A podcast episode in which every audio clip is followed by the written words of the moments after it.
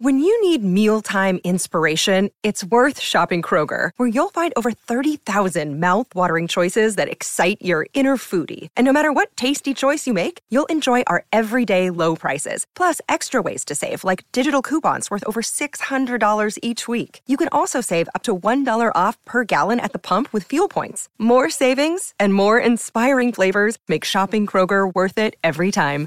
Kroger, fresh for everyone. Fuel restrictions apply.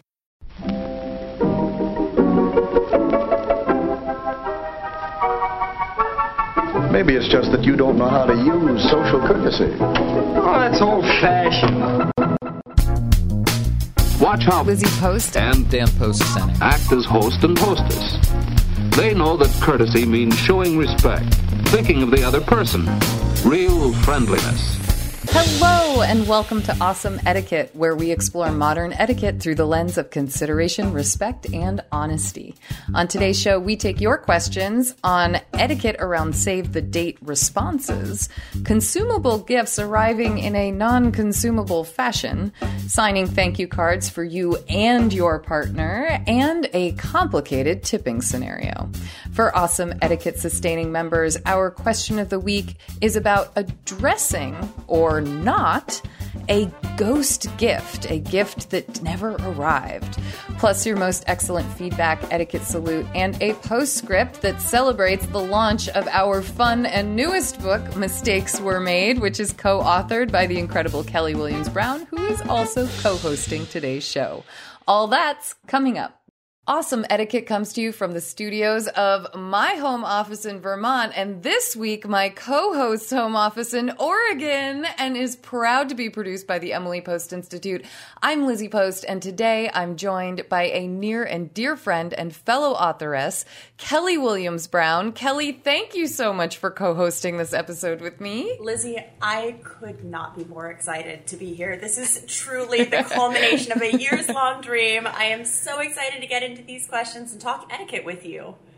Well, I'm so glad to have you here. Do you want to take a second and just tell our wonderful audience about your wonderful self and how you and I are connected? Sure. I mean, where to begin? Gosh, so I was born. No, I'm just kidding. Uh, so, as you said, I am an author. I've written three books. Most recently, a funny book about some very bad times I had called Easy Crafts for the Insane. But before that, my books have all been pretty advicey and etiquette esque. Uh, I wrote mm-hmm. one called Adulting How to Become a Grown Up in 535 Easy ish Steps. That is for the confused 22 year old in your life. Goes over how bleach works, what you look for in an apartment, how to ask for a raise, that kind of stuff. And then I also wrote another book called Gracious on Charm, Tact, and Unsinkable Strength, uh, which is about the quality of graciousness. And that last one is actually how you and I first connected. Be- it's true. Because I, I was a big Awesome Etiquette fan, and I also really felt that you and I should be friends. Uh, which is not an uncommon feeling to have about uh, a podcast person, but uh, in my case, it actually worked out for me. That's true. You were calling the Emily Post Institute. You'd scheduled an interview with Dan to interview him for your book, Gracious, and I happened to answer the phone. And in that moment, it took then 45 minutes. Normally, it's just, oh, great, you're calling for Dan. One second, I'll put you through. Hold, beat, you know, go over to Dan back when we had an office. And you and I ended up talking for 45 minutes and we totally blew the call time. Oh my gosh. Um, yes. And Dan wasn't upset at all because he actually secretly wanted us to become friends. He had met and spoken with you to book the interview. And I remember him saying, listen, I talked with this woman and she's a fellow author. She she wrote this really great book. It's a New York Times bestseller. That's adulting.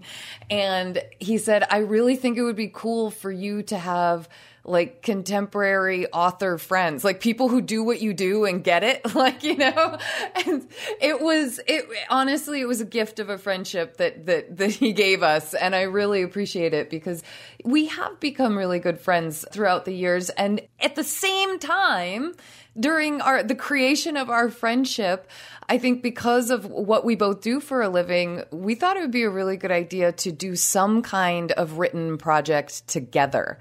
And I, I was just so glad that that has come to fruition and that on February 17th, so it should now be out, our wonderful Audible original title Mistakes Were Made is going to launch or did launch, excuse me. And I'm so excited for it, Kelly. Oh my gosh, me too. And dear listener, if you listen to the following episode of Awesome Etiquette and think, I need more of these two, give me more. Well, I have wonderful news for you.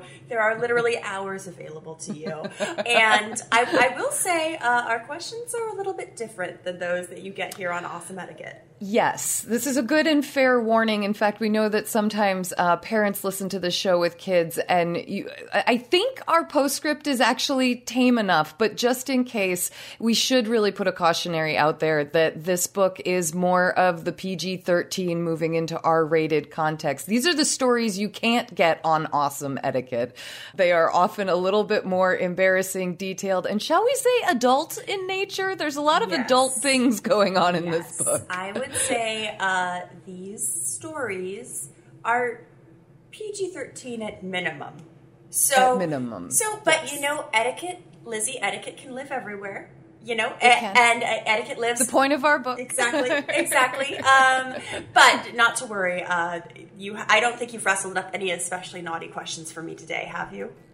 No, no, no, no, no. This podcast is still very much so in in the open to everyone category, and today's questions will be as well. In our postscript, we're going to discuss our wonderful mistakes were made book in more detail. Um, but until then, do you think that we should get to some questions? I would love nothing more. Awesome Etiquette is here to answer your questions. You can email them to awesomeetiquette at emilypost.com. Leave a voicemail or text at 802 858 KIND. That's 802 858 5463. Or reach us on social media. On Twitter, we're at Emily Post Inst. On Instagram, we are at Emily Post Institute. And on Facebook, we're Awesome Etiquette. Just use the hashtag Awesome Etiquette with your social media posts so that we know you want your question on the show.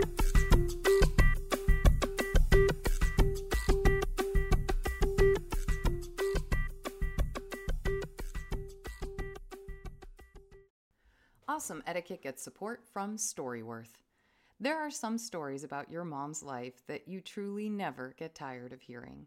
From hilarious to heartfelt, tear jerking to plot twisting, mom's retelling of the events always brings a bit of joy. Just in time for Mother's Day, we here at Awesome Etiquette found the perfect gift that can capture all of your mom's stories for your family forever. It's called Storyworth. Storyworth helps you preserve precious memories and stories from your mom or a mother figure in your life for years to come. Here's how it works. Each week, Storyworth emails your loved one a thought provoking question that you get to help pick. What was your first job? Who was your first crush? Storyworth makes the writing process a breeze. All your loved one needs to do is to respond to the email prompt with a story. Long or short, it doesn't matter. I did this with my mom and it was really, really rewarding. You'll be emailed a copy of your loved one's responses as they're submitted over the course of the year. You'll get to enjoy their retelling of the stories. Some you probably already know, or maybe the ones that you're surprised by you haven't heard before. After that year of fun discovery and reminiscing, Storyworth compiles your loved one's stories and photos into a beautiful keepsake hardcover book that you'll be able to share and revisit for generations to come. You can even keep a copy of the book for yourself. Give all the moms in your life a unique, heartfelt gift that you all will cherish for years. Storyworth. Right now, save $10 on your first purchase when you go to storyworth.com slash manners. That's Storyworth, S-T-O-R-Y-W-O-R-T-H dot com slash manners. It's manners with an S to save $10 on your first purchase. And now back to our show.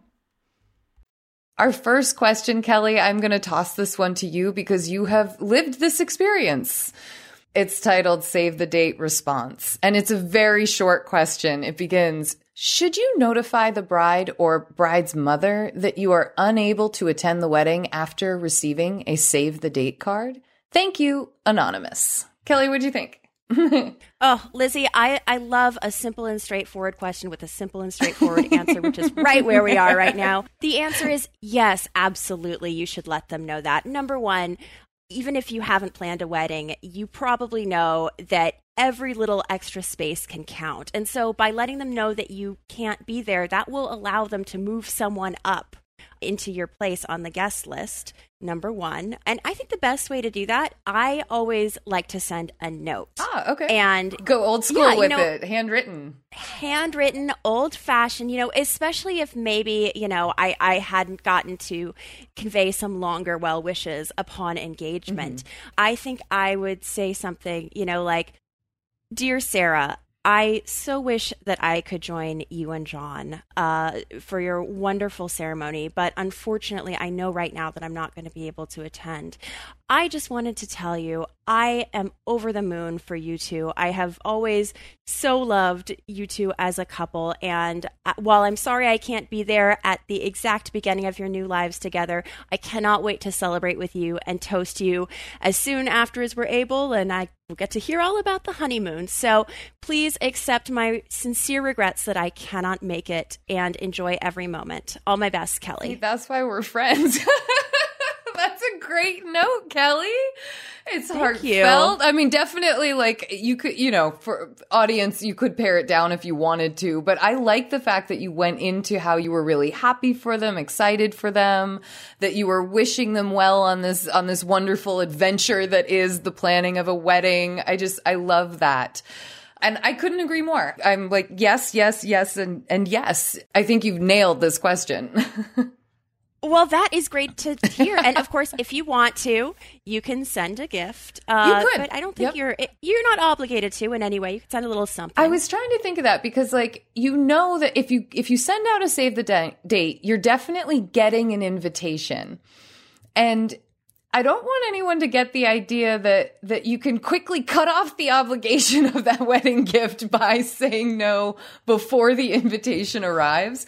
But I do think that I don't think anyone would be terribly offended if you had received a save the date, let people know that you wouldn't be able to attend the wedding and then didn't send a gift. And I could definitely see that happening for some of those folks that feel like, why am I getting this wedding invitation? Or wow, we're pretty far removed from each other, but that's nice that they included me, you know, or I guess save the date is what I mean.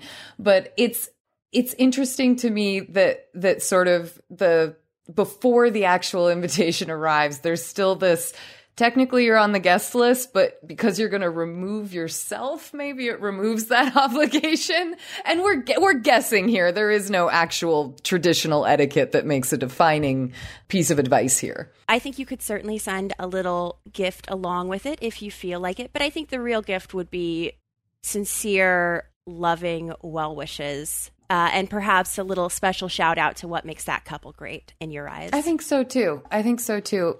And I do think that even though the save the date isn't an invitation, that it's it what it brings with it is the intent of an invitation to follow. You never send a save the date to someone who isn't going to be on the wedding. Like you just don't it doesn't serve like an announcement which you do send to people who aren't going to be a part of the ceremony or reception. And you always send that after the ceremony or reception. Right, but to save right. the date it, it's not like you are making an assumption by then calling the host and saying, you know, I just want to let you know I already know I won't be able to attend this event or I won't be able to attend your wedding and or this wedding depending on whether the host is the couple or the host is is the you know, in this case the mother of the bride is referenced. But I think right. it's it's important to recognize that that there isn't any any sort of assumption being made here. It's clear if you've gotten that save the date, you will be getting an invitation and letting someone know ahead of time is really helpful, especially if you know you're a 100% you can't do it. Kelly, thank you so much for that question and thank you to our anonymous listener who posed it. I hope that our advice helps. Mother, why do you suppose Mary didn't invite me to her party? Are you sure you didn't get an invitation? Maybe they thought I wouldn't want to go to a party. They probably thought I wouldn't know how to act. Hey, now, your name's Cindy, not Cinderella. This is called Consumable Gifts Not Consumable. I recently graduated with an MBA, and as a congratulatory gift, my brother and sister in law sent me a gift. This gift was food that was to arrive frozen. However, the package that was supposed to arrive on a Friday was delayed and didn't arrive until a Monday. After sitting on a truck all weekend in the warm Texas air, the food arrived thawed and unsafe to eat, so I had to trash it.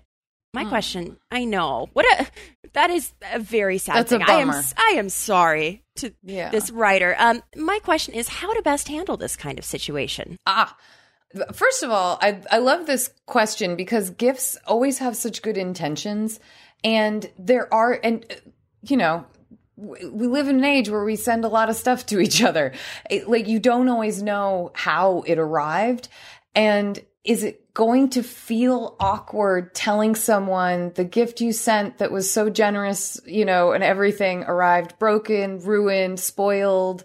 It feels like it's going to be insulting to the other person. And yet I know, Kel, that if I sent you something, in fact, a, a sort of version of this happened to us. I, I remember I sent you for Christmas one year my holiday toffee that I make, and you very smartly, I can't remember if I wrote the ingredients on it or you called to ask what was in it. But either way, you had to let me know that you are like deathly allergic to walnuts, and I pretty much almost killed you at Christmas.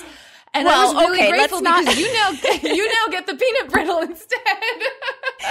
to be fair, it's a mild allergy, but you know, I, I, I and I, I love your toffee and I love your brittle. Uh, and Christmas is a hard time for those of us with walnut allergies. I'll tell you what. Um, you know, I think a good first step is always, can I salvage this myself so that by the time I communicate with them, it the problem has been fixed and I can focus on how much I love the gift. With the funny thing that happened as more of an Oh. afterthought than the central theme. You know what I mean? Totally. I do. I do. What do you think are the steps you could take in this case? Because it's coming from like a third party company, er, company. Yeah. So it's not like they knit you a blanket and sent it to you or something. Right. And thank goodness, because that that is the kind of thing that would be a lot harder and trickier and maybe even involve a little more finesse. But, you know, in this case, if this is a company that sends frozen foods, presumably this is not the first time they have ever encountered this problem in the history of the enterprise. and, you know, I would just I would give them a call and I would say, you know, I, I received this wonderful gift, tragically enough, when I opened it up, it was thawed due to, you know, the delay. And I was just I was going to request that you send me send me another one. A replacement. Yeah. Or ask if, if a replacement is an option. Like, how do you handle this situation? And, and, and most companies, I would say in this day and age seem to have some kind of a backup plan or some, some kind of a, a reimbursement or something that could happen. I feel like a lot of companies actually are really good about customer service. Yes, absolutely. And that they recognize that just making this customer happy is so much better than leaving people who are in their situation with absolutely nowhere to go. So I, re- I really like this tip of turn to the company first. Yes, and especially because you know if if it's a if especially if it's a gift company, then it is you know it is in their very best interest to make sure people are loving these gifts. You know, so usually I I have always found great luck with that, and I would again I would probably wait until after things were sorted out to even let them know of the any excitement happening in the first place. Do you think they would they would cuz we can like track a lot of the gifts we send nowadays. Do you think there's anything to they saw the gift did finally arrive and then there's quite a delay before they maybe hear from you? Is there any kind of like Ooh. perception you think we have to be aware of there? Well, and I don't know. I'm I'm guessing right now. It's and I feel like that's a to each their own kind of a thing, you know.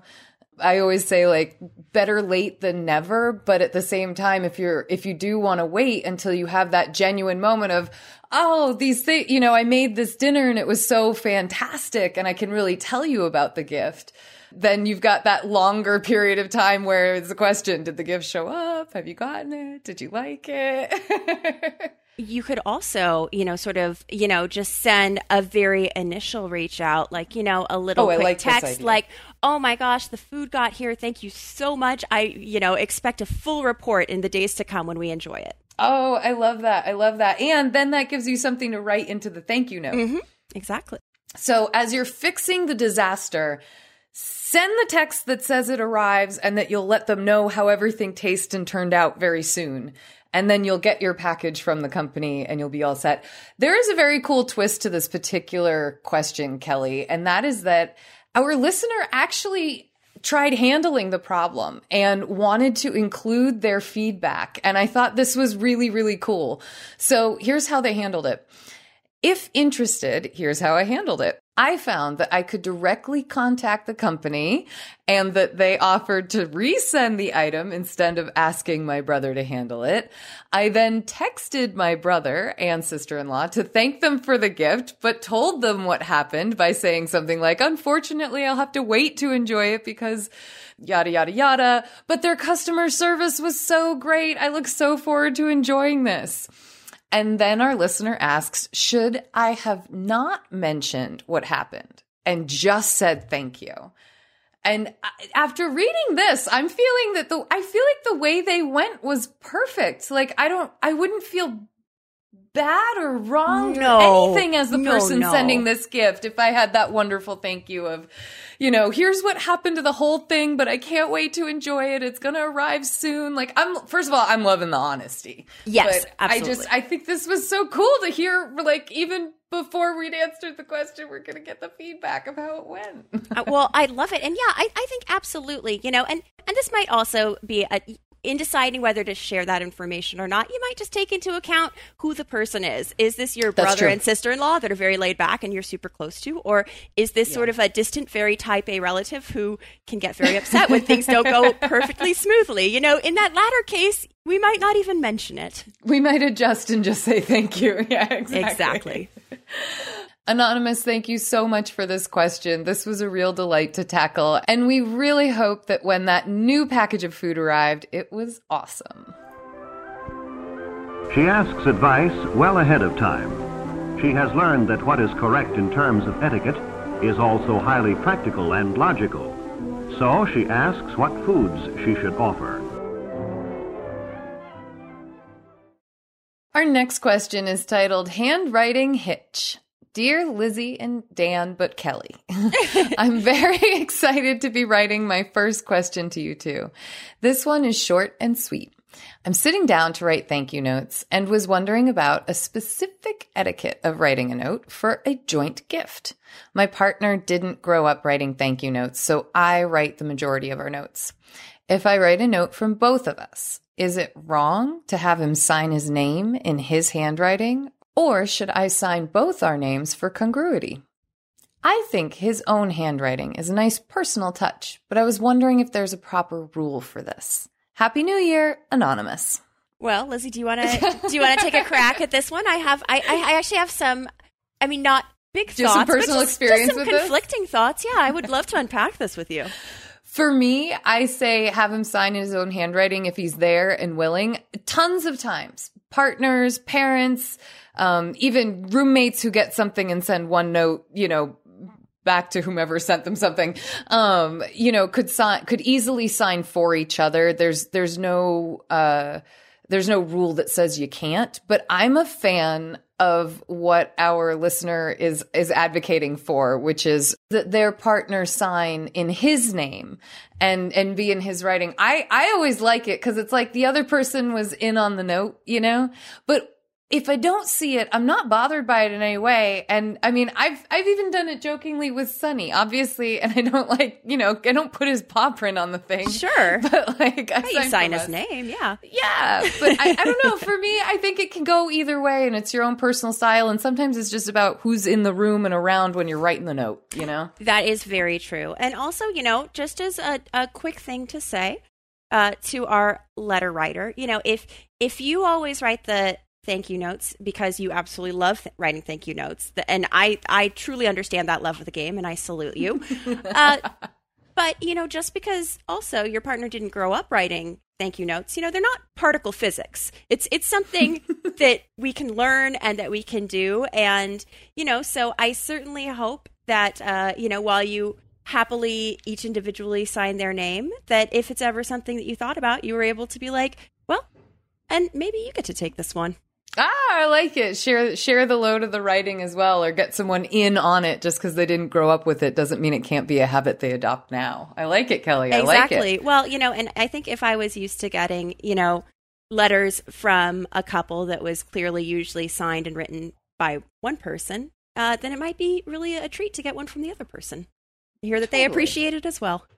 Okay, so about that, I have um, uh, friends of mine, Jenny and Frank, and I love the fact that Frank actually reaches out to me. They're married couple, and it's been really like I I love the fact that rather than kind of lose my friend to a marriage, which does happen, friendships can be really really impacted by marriage or or I would say really strong, close relationships.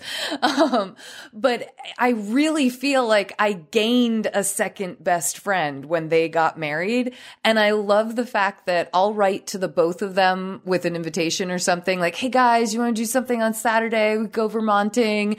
And Frank will often be the first one to write back and be like, Oh, that sounds great. Let me check with Jen, you know? And like, Yes. I just love that. So I count me all for the encouragement of, don't, you know, you don't have to when you're a couple, you only send the thank you notes to your crew and they only send the thank you notes to their crew. You know, it's, you, you can mix it up a little bit and that could be a nice way both to show yourselves operating socially as a couple and to, to kind of get in there with your Right. mates' mates, you know? Absolutely. I, I would say that that would definitely uh, impress and delight me. So thank you so much, anonymous letter writer, for not only being someone who enjoys writing those thank yous, but is really thoughtful enough to think through every detail. I'm sure you write beautiful notes. Walter, how do you write such good social letters?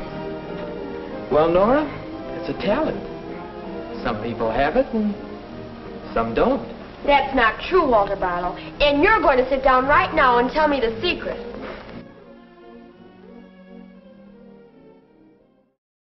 All right, so now we get to a question called Tripped Up by Tipping. Tipping question incoming. My boyfriend and I recently enjoyed a spa day at a resort. We had a massage out by the beach and then used the private one to two person sauna. We had to pre book the sauna. However, we were given the bill to sign after the massage, but before we went to the sauna. The bill showed the massage cost, then the sauna cost, then a 20% service charge, then the tax in total. We were told that with the 20% service charge, 17% of it went to the massage therapist, and the remaining 3% is retained by the hotel. I was baffled on what to tip. Do I tip on only the massage cost, since the therapist was not the staff assisting with the sauna, or tip on the total? Do I tip 20% as I normally do, or reduce that because of the service charge? I don't know what additional pay the therapist receives. I'm still not sure if I over or under tipped. Hopefully over if either. My thanks for your input from W. W, this is a really tough question. And it, I think it gets at the crux of where a service charge, it, it can, it can really confuse people. And I know that in um, delivery, people often get confused about service charges and delivery charges. And in room service, you often get a room service charge. And in those two cases, these often don't go to Yes. the the staff that's actually conducting the room service or the delivery. And so you really want to make sure to put in that tip, which they get. Yes, and happily, you know, I do like that there's that transparency of where it's going. I don't get why Yes. the, hotel just needed to tip an extra 3%, but that's between you and the hotel. So, or No, exactly. It's kind of one of those where uh, often we say that an average tip for this type of service is 15 to 20%. And a lot of mm-hmm. people just leave 20. Mm-hmm. And you can see the hotel being like, we're going to kind of add an automatic 17% tip to our massage therapist.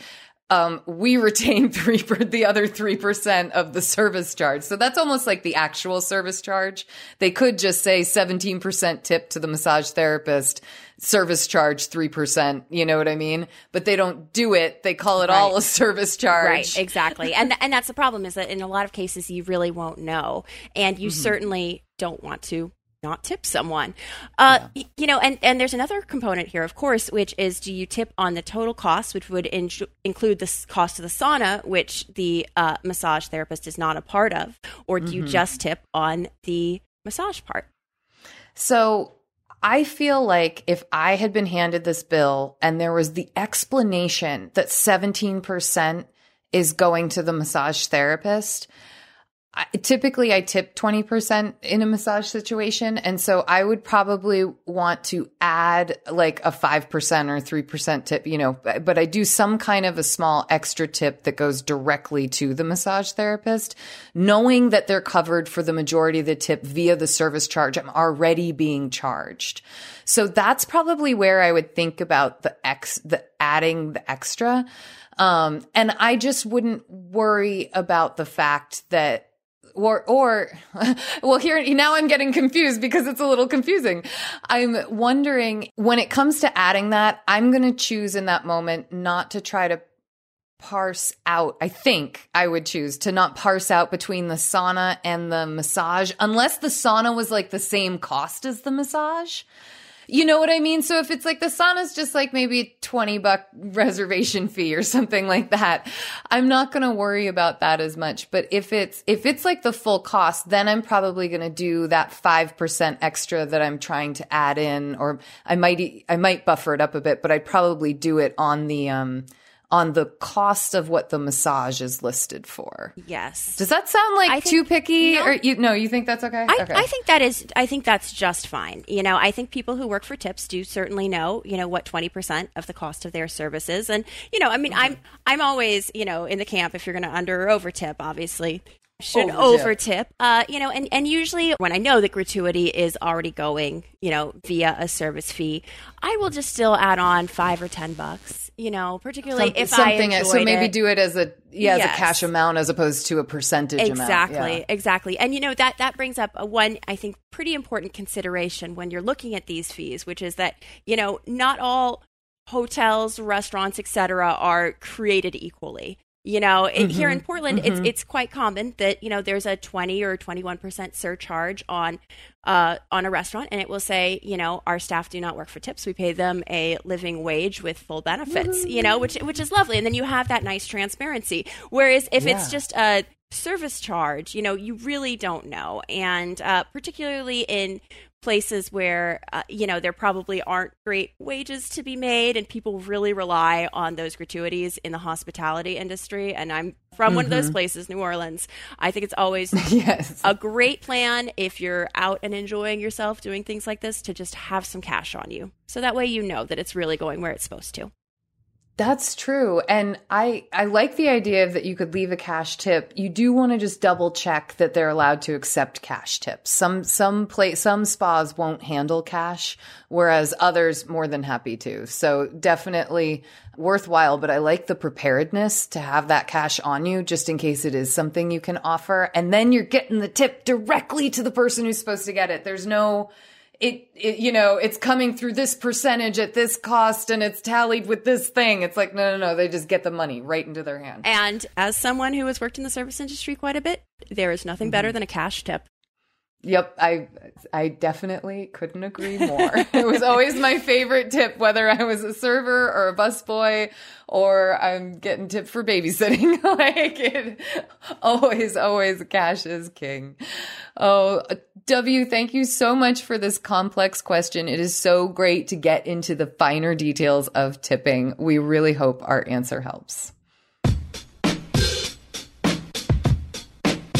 Thank you for your questions. Please send us updates or feedback on our answers to awesomeetiquette at emilypost.com. Leave a voicemail or text at 802-858-KIND. That's 802-858-5463. Or you can reach us on social media. On Twitter, we're at Emily Post Inst. That's I-N-S-T. On Instagram, we are at Emily Post Institute. And on Facebook, we're Awesome Etiquette. Just use the hashtag Awesome Etiquette with your social media posts so that we know you want your question on the show.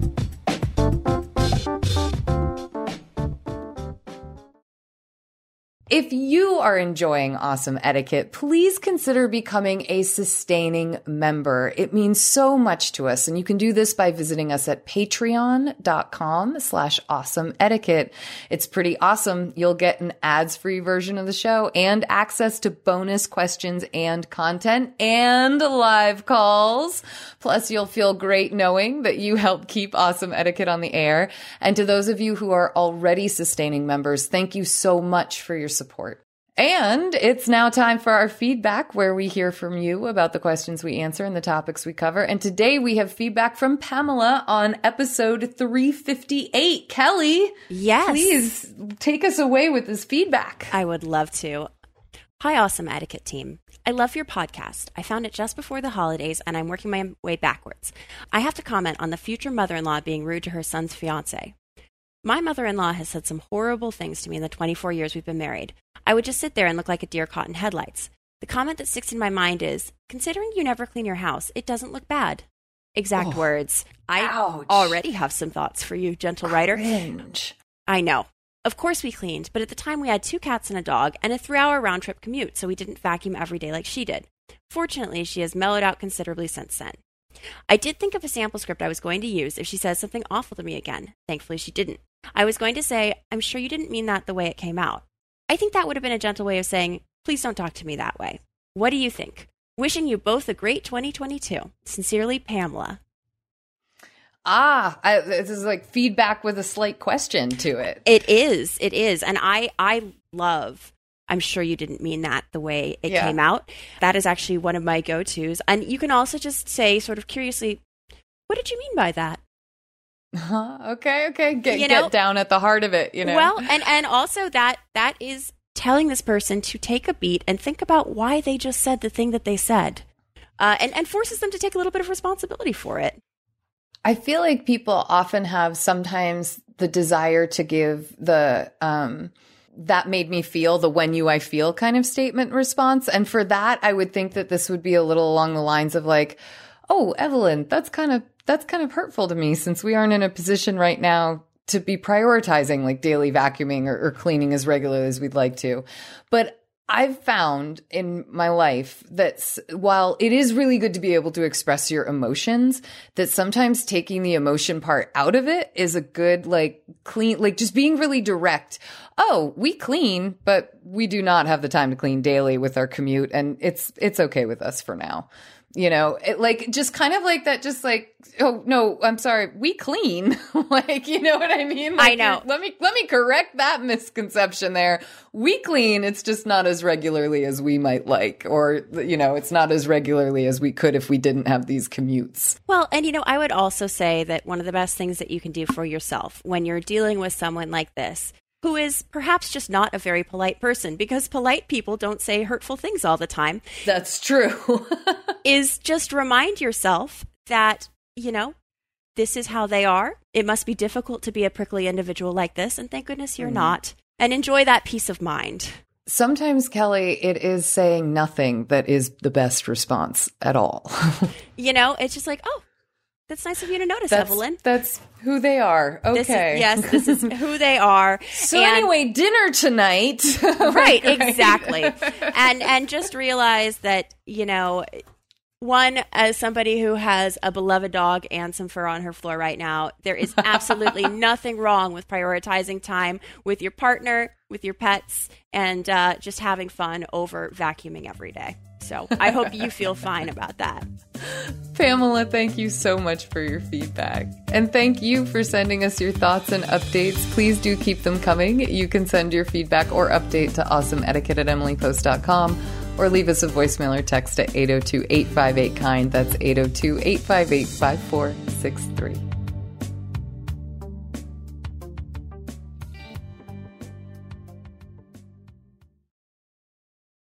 It's time for our postscript segment where we dive deeper into a topic of etiquette. And today we're going to talk about.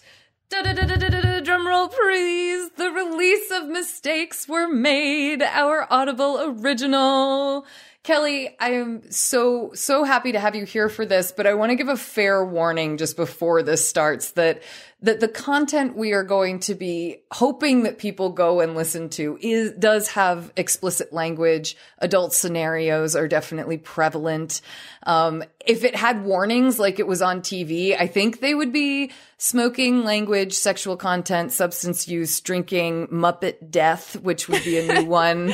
Um, I don't think we have violence or gore, right? Like, but th- there's medical scenarios. yeah and, and for the record this was this was a metaphorical death of a muppet I want to be clear. There's no actual Muppet violence it, within the book. No, but it, I mean, I, I think, you know, saying that it's a little bit of the, you know, sort of PG 13 R rated version of awesome etiquette is is correct. And actually, that's kind of how I we even began the project. Uh, shall shall I give the backstory? yeah, I would. I would love for you to give the backstory, and um, and I'm I'm very excited to tell our audience. I just wanted to give them fair warning that the book actually does contain all of these things. Yes, yes. This is this was would be a, a different. I mean, perhaps similar in terms of themes, but different in terms of the content of the challenges posed in this book. And actually, you know, I I am someone, you know, uh, Lizzie, I, I, I don't do it every day like you do, but I've always loved etiquette books. I've written about etiquette. And, and one thing that I thought was always kind of funny was the idea of, okay, but what, what about etiquette in really salacious, embarrassing, cannot be addressed. Emily Post wouldn't even dream of these things. We wouldn't touch these subjects. With a 10 yeah. foot pole, what is the etiquette there? You know, what is the and etiquette? let's go there. yeah, like what is the etiquette in a hookup that has gone awry? Or what is the etiquette when you have brought a friend and he has vomited into your host's handbag? You know what? Oh my goodness. I, I think because th- there, there are those situations too. And, you know, Audible had approached me a long time ago and I I said, Well, I don't know if I want to do that by myself, but what if I did it with my friend Lizzie? Little did I know what I was in store for, but I was I was really intrigued by the idea when you when you first brought it up after we became friends and it sounded like a fun place to go. Some of you even write to us, uh, awesome etiquette audience, with some wonderful tales that don't always make it into the show. And I wanted a space to explore some of some of the ridiculousness, some of the stuff that would never make it onto a, onto a book or onto a you know um, more widely distributed podcast.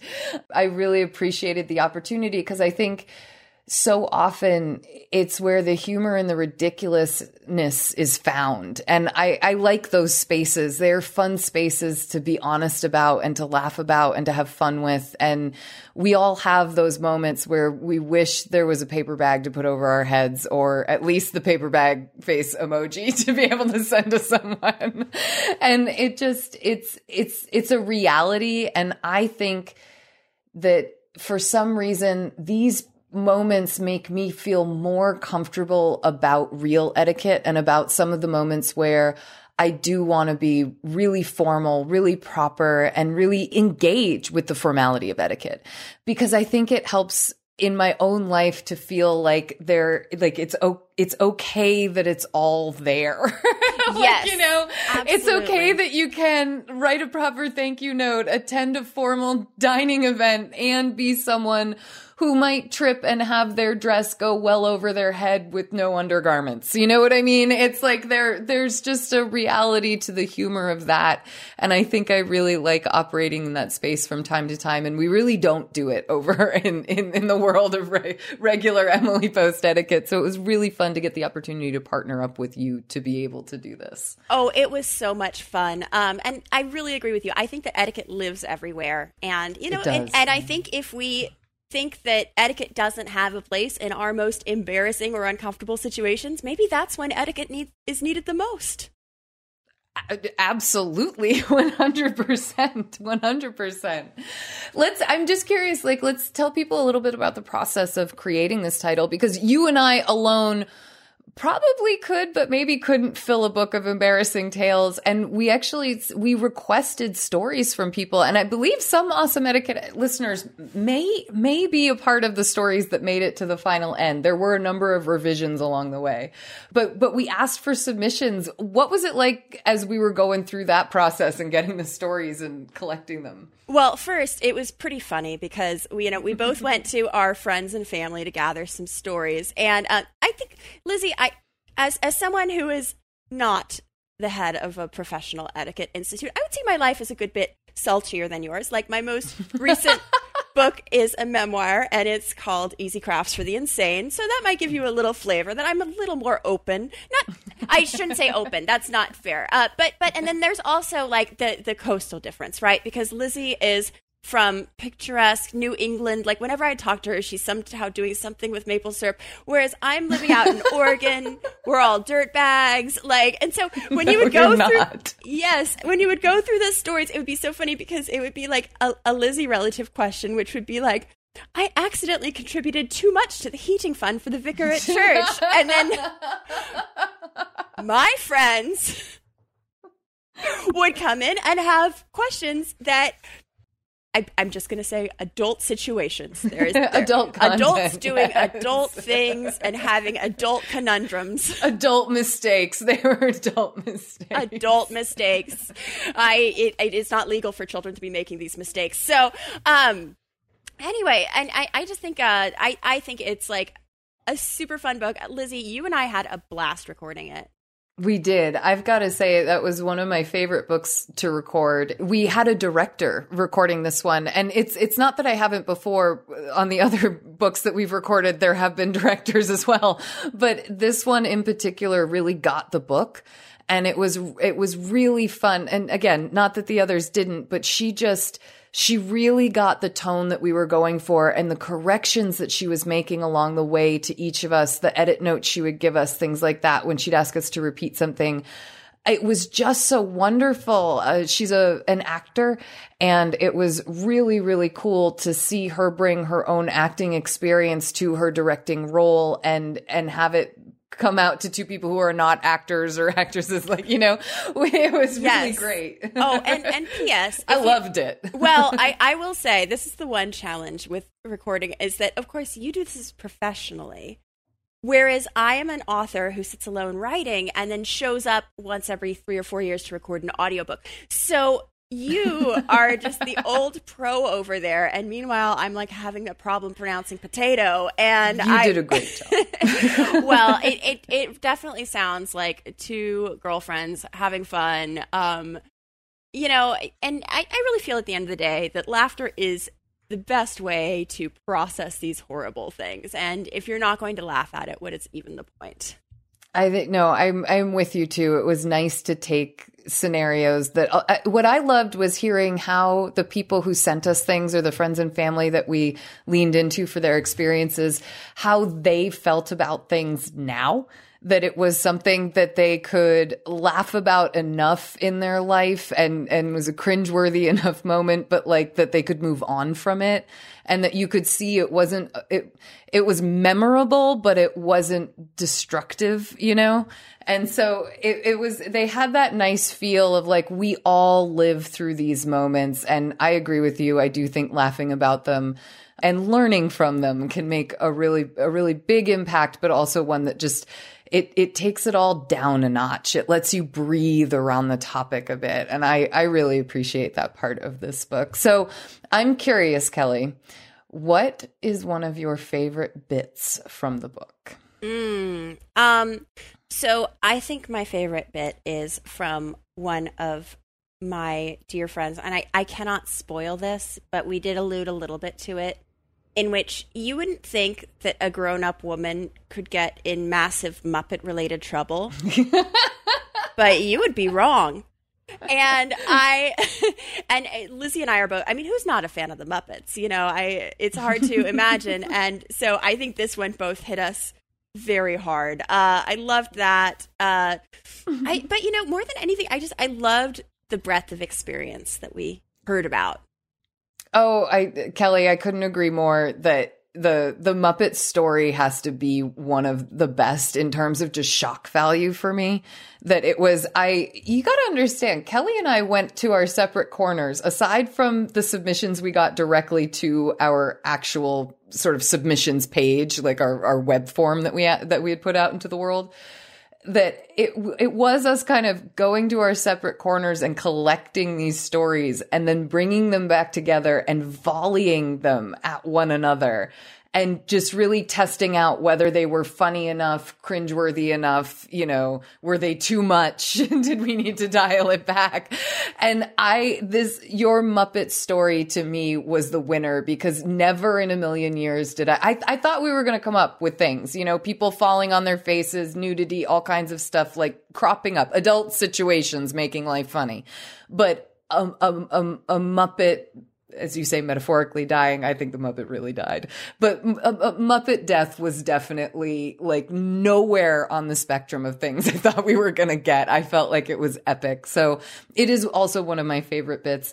But I will also tell you that, um, someone very near and dear to my heart submitted a story about France that and their time in Paris and there's a, a character in that story named Mo who just is along for the ride of someone else's embarrassment. And I know Mo personally, and Mo is one of the people who can just flit and float about a situation and be in their own world around it. And it, it's beautiful. And I loved a chance to be able to uh, share Mo with the world a little bit. So Mo, Mo, that was one of my favorite stories is, is French scorn is the worst scorn. And I will say, I do not know Mo, but I, now I kind of feel like I know Mo a little bit. And just Mo seems just like pure vibes, just pure vibes, just, pure vibes. Just doing Mo, yes. Well, Kelly, do you want to let everyone know where they can find our wonderful and exciting and sometimes dangerous Audible original mistakes were made? Absolutely. Uh, you are going to go to the Audible app and you will search for Mistakes Were Made. And uh, again, I am Kelly Williams Brown. She is Lizzie Post. You know, I will certainly be tweeting and Instagramming about it. Uh, and if you want to follow me there, you know, I'm on Instagram mostly, and that is at Kelly Williams Brown. I'm also at Twitter on at K Williams Brown. Kelly, thank you so much. And I am so excited for this book release. Yay to the 17th. It's going to be a really fun day.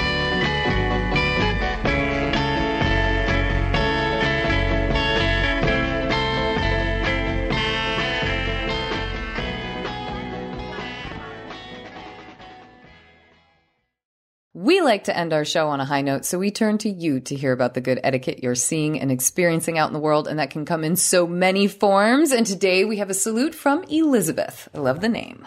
A, a strong name. All right, shall I read it? yes, please do. All right, here we go. Dear Lizzie and Dan, I discovered your podcast this winter, and I love it. I would like to salute my best friend. I'm an elementary teacher at a small rural school in Tennessee. During the last year and a half, my sweet friend has brought me three surprise bags filled with cleaning supplies to use in my classroom. They have been packaged with care and love. The bags were filled with disinfectant wipes, sprays, sanitizers, gloves, masks, and more. She has included things that have been difficult to find in our store, along with a little bag for me filled with tiny healthy snacks and organic peppermint tea, which has become my favorite thing to drink while grading papers. I want to salute my best friends for taking care of me and my students during the time of the pandemic. Your new and faithful listener, Elizabeth. That is such a sweet salute. I love best friends like I this. Elizabeth, that. thank you. What a fabulous best friend. And, you know, Elizabeth, thank you for all that you are doing right now because I know it can be a tough time to be a teacher. And I'm so glad that you have a best friend that loves and supports you and shows it in such a helpful way. Oh, well, I get to thank one of my best friends for joining me on the podcast. Oh. Kelly, thank you so much for being here today with me and to celebrate the launch of our book. It was really meaningful and really fun. It and was an absolute pleasure, Lizzie. Thank you for having me. And I definitely want more people to have Kelly Williams Brown in their lives. So please tell everybody about your three fabulous books and where they can find you. Absolutely. So, uh, my first book is called Adulting: How to Become a Grown Up in 535 Easy-ish Steps. It is. Uh, it's for the confused 22-year-old in your life. It's you know explains how bleach works and what you look for when you're getting an apartment.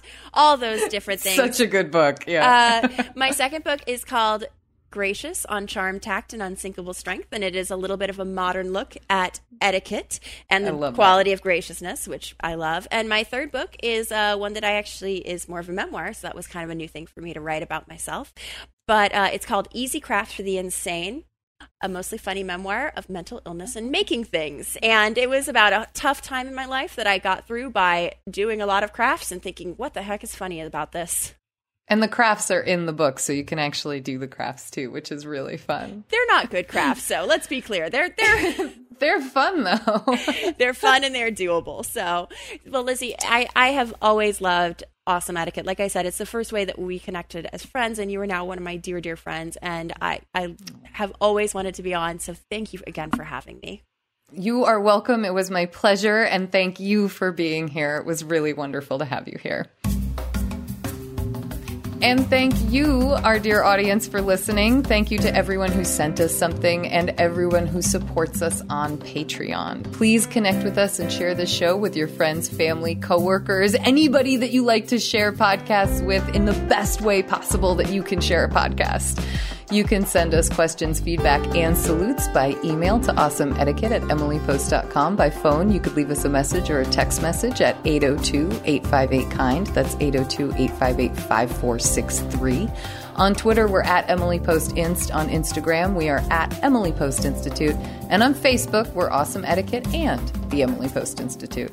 Please consider becoming a sustaining member of the podcast. It's a really great way to support the show, and you can do this by visiting patreon.com slash awesome etiquette. You can also subscribe to the ads version of our show. We are on all major podcast apps, and you can choose your favorite. Please consider leaving us a review wherever you listen to the show. It truly helps our show ranking, which helps more people find awesome etiquette. It's one of the best ways you can support the show. Our show is edited by Chris Albertine and assistant produced by Bridget Dowd. Thanks so much, Chris and Bridget.